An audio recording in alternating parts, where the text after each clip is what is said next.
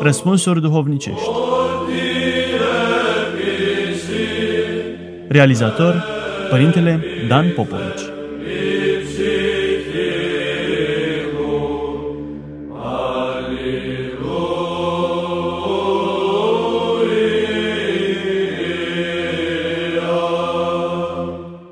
Dragi ascultători, continuăm să răspundem la întrebarea cum ar trebui să trăiască un creștin într-o lume, dacă nu tot mai complexă, cel puțin tot mai complicată.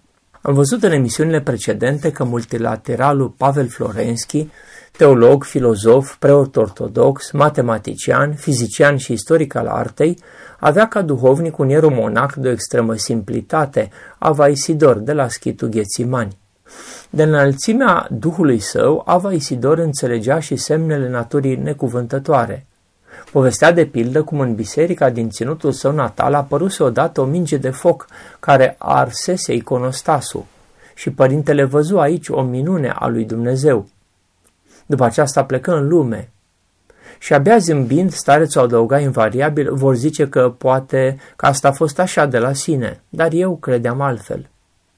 Așa și este de fapt. Unii liberi cugetători vor zice cu aer savant că fusese un fulger globular. Și cei cu asta? Parcă Dumnezeu nu ne poate vorbi prin fulgere globulare. În mâinile lui e întreaga făptură și prin ea ne vorbește Dumnezeu.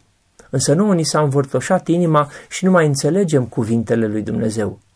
Dar Ava Isidor asculta creația cu inimă curată, pentru el în creație răsuna cuvântul lui Dumnezeu și de aceea pentru el întreaga lume era plină de semne minunate și de sugestii tainice. Pentru starețul înduhovnicit și fulgerul globular era o minune. La polul opus, un suflet de lut, însă nici în sfârșitul lumii nu va vedea un semn al lui Dumnezeu. Omul nelegiuit care și-a dorit să trăiască fără Dumnezeu, chiar astfel este pedepsit. I se sting ochii sufletului el nu mai vede și nu mai cunoaște pe Dumnezeu și nu înțelege semnele mâniei lui și de aceea nimic nu îl împinge să privească în jurul lui și să se căiască. El trăiește parcă în somn, fără a înțelege acest lucru și își consideră visurile realitate. Când omul a pierdut credința simplă, autentică, realitatea fenomenele ei nu mai transmit mesaje de la Dumnezeu, ci devin fenomene în sine, pe care mintea omului începe să le disece, să le analizeze. Astfel lucrurile devin tot mai complicate, mai complexe și la capătul tuturor eforturilor sale omul nu mai găsește sensul proniator, mântuitor, pilduitor. Să dăm un exemplu. Sfântul German al Alaskai este considerat cel din tâi sfânt al Americii. A făcut parte din primul grup de misionari ortodoxi ruși la triburile aborigene din Alaska. În noaptea în care părintele German a murit, locuitorii insulei Afognac au văzut deasupra noului Valam, insula în care se nevoia Sfântul German, un stâlp de lumină. La această vedere minunată au căzut în genunchi strigând, Sfântul nostru a plecat de la noi.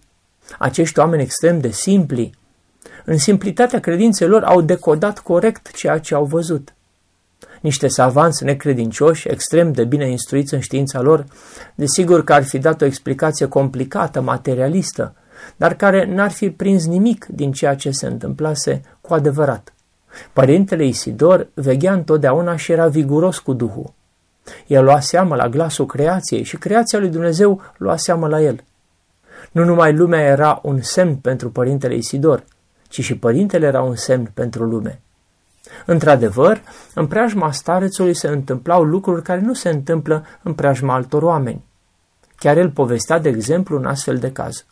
Odată în ziua adormirii Maicii Domnului, când în schit nu este interzis accesul femeilor, veni la el o femeie care se plânse de o permanentă durere de cap. Făți semnul crucii cu minte, ai spuse starețul, și o învăță rugăciunea sa despre cele cinci răni ale Mântuitorului, Femeia a început să-și facă semnul crucii, cum învățase starețul, dar de-abia își duse mâna la frunte, că se scutură toată și căzu la pământ în spazme, iar din gură ieși o spumă neagră. Atunci părintele spuse să fie scoasă din schit și dusă la Maica Domnului de la Cernigovo, în biserica subterană. Acolo femeia fu vindecată. Viața părintelui Isidor nu fusese o cruce ușoară, dar starețul o purta răbdător.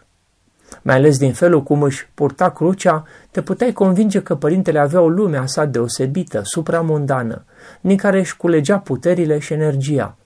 Nouă viața în Dumnezeu ni se pare posibilă numai în urma îndeplinirii mai multor condiții.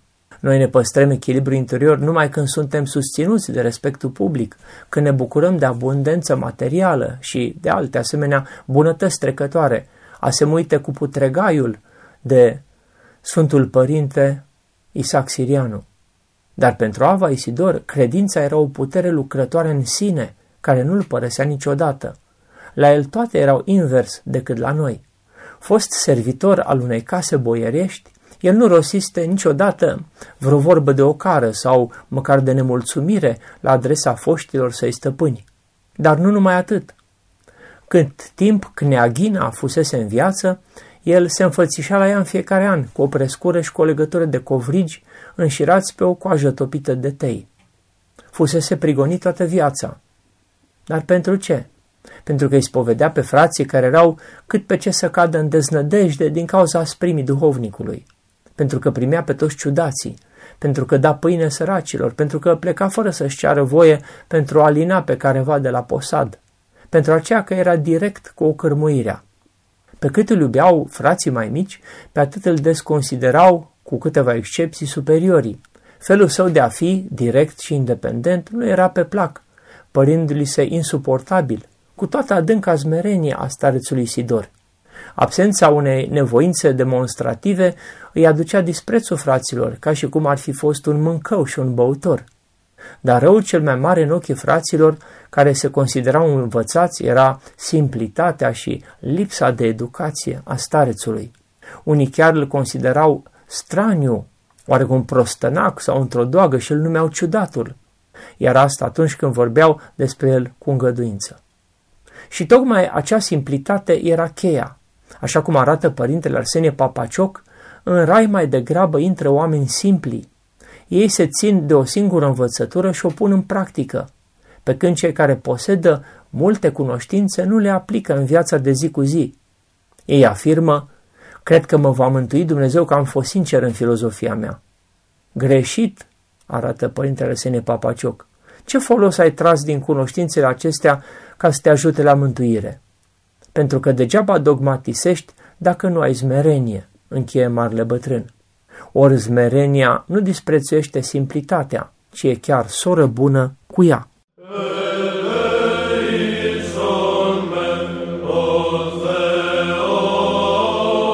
Răspunsuri duhovnicești